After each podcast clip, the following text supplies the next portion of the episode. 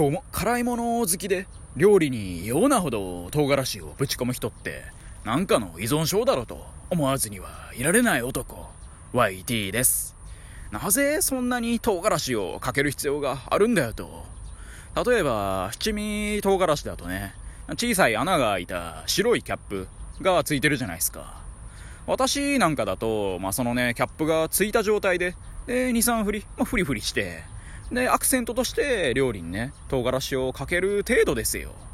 でもね、唐辛子依存症の奴らは違うんですよね。まず、その白のキャップ外しますからね。もう外して、もう一気に行ってまえと、もうとばっとね、駆け寄るんですよね。いやいや、もうそうなってくると、味とかじゃないやろと。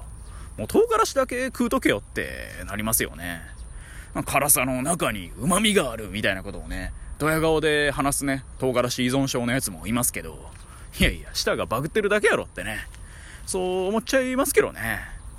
まあでも、薬物に手を出すわけでもなく、唐辛子で飛ぶだけなら別にいいのかもしれないですけどね。はい。今日はですね、今週の雑談ということで、1週間にあった出来事を話していこうかなと思います。今週というかね、先日アクアパッツァを作りまして、アクアパッツァってご存知ですか？得意料理って何って聞かれた際に、こいつすげえなって思わせる料理ランキング第8位のアクアパッツァ。それをね、私作りまして。まあ別にね、名前ほどそんなね、難しいもんでもないんですけどね。むしろ簡単な部類の料理だと思いますけどね。魚とトマトとニンニクと貝とお酒、まあ白ワインがいいらしいんですけど、とあとオリーブオイル、それをね、鍋にぶち込んでなんかやれば、もうできる料理ですよ。もう超イージーですよね。しかもうまい。これはいいですねって感じですよ。そんなアクアパッツァ。これまでの人生でね、私得意料理でアクアパッツァって言ったことないんですけど、もう今後はね、バシバシ言っていこうかなと思いますね。あのー、得意料理何？ああ、俺？アクアパッツァかな。え、すごいそんなんできるんだあんなん簡単やで。今度作っとるわ。うん、それは遠慮するわ。みたいなね、くだりになることは間違いなしですよ。あとね、アクアパッツァ作った後って、魚とね、貝の出汁がふんだんに出まくったね、汁がね、残るんですよね。なので、ちょっとね、具材残しつつ、その汁を使ってね、パスタ作ったらね、抜群にうまいんですよね。これはマジで飛ぶぜと。もう唐辛子で飛ぶのとは訳が違うぜってことで、もうそんじょそこらの大きい皿に、お子様用かよって量しか乗っていないパスタを1500円で提供する店よりも断然うまいパスタが作れますよ。これはね、マジで素晴らしいパスタですね。ちょっと私の家来てご飯食べるって感じで誘われて、アクアパッツァ出されたらね、度肝を抜かれますもんね。こいつできるやつやってなりますもんね。まずイタリア料理ってもう名前だけでおしゃれですもんね。もうなんか基本全部名前おしゃれじゃないですか。まずね、パスタ自体がもうおしゃれな名前しかないっすもんね。例えば、なんやねん、ペスカトーレってね。犬の名前につけたいぐらいやとか。あと、サンドイッチでパニーニってあるじゃないですか。パニーニですよ。ちょっとね、自分のお気に入りの文房具につけたい名前っすよね。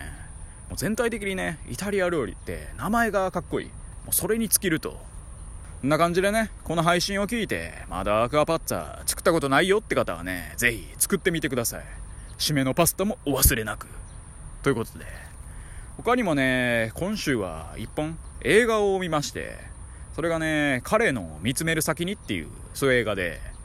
まあ、これどういう映画かと申し上げますと、ブラジルのね、まあ、高校生の物語で、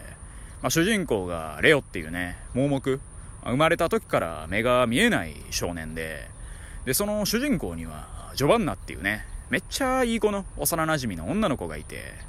いつもね、主人公のそばにいて手を引いてね、家まで送ってくれたり、休み時間とかもね、一緒に過ごしてくれる感じの、まあ可愛らしい子がいて、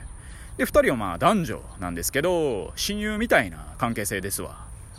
ほいで、彼らのクラスにはね、まあ、その盲目の主人公と、まあ、ジョバンナと、あとレオをね、ことあるごとにおちょくってくるクラスメート、まあ、おちゃらけたやつもいたりとか、まあ、いろんな男と関係性を持っている、ちょっとハレンチな女の子もいたりして、で、高校生なんで、まあ、レオはね、バチバチの思春期で、で、そういう思春期ってこともあってね、いろんな感情を持ちながら、日々、悶々としながら過ごしとるわけですよ。でなおかつね、やっぱり目も見えないんで、そこに対するね、なんでしょう、うんまあ、劣等感みたいなものもね、あるのかもしれないみたいな、まあ、そんな感じで。そんな中でね、ある日、彼らのクラスにね、ガブリエルっていう転校生がやってきて、で、その子がね、レオの後ろの席が空いとるんで、まあ、座ってきて、ほいでそのガブリエルとレオがね、仲良くなって、そっからまたね、これまでとは違う日々が訪れるっていう、そんな感じのね、映画で。いやね、この映画が良かったんですよね。まあ、一言で言えば、青春だなと。盲目のレオ。思春期ってこともあって、恋愛とか友人関係、いろいろと苦悩していくわけですよ。そしてガブリエルと関わっていく中で、自分の中にね、新たな思いが芽生えたことに気づいていくと。もうね、これがいいんですよ。何この青春感。まあ、障害のある子がいて、それをね、いじるやつもいて、でもそんなエグいいじめみたいなのはないんで、安心して見れるんですよね。まあ、基本みんな優しいなと。ただでもね、変に特別扱いされていると、レオはね、感じてしまう部分もあって、まあみんなとね、他のみんなと同じようにね、自分も扱ってほしいみたいな、そんなことをね、思うようになったりもして、まあそこら辺の苦悩はね、確かにありそうだなと。うん。でもね、このいろんな人々が関わっていく、その青春感、いや、いいですね、と。これはね、すごいね、優しい気持ちになれる系青春映画なんで、そういうね、優しい気持ちになれる系青春映画を見たい方はね、ぜひ見てみてください。はい。じゃあそんな感じでね、まあ今日も終わっていこうかなと思います。以上、YT でした。今日も聴いてくださり、どうもありがとうございました。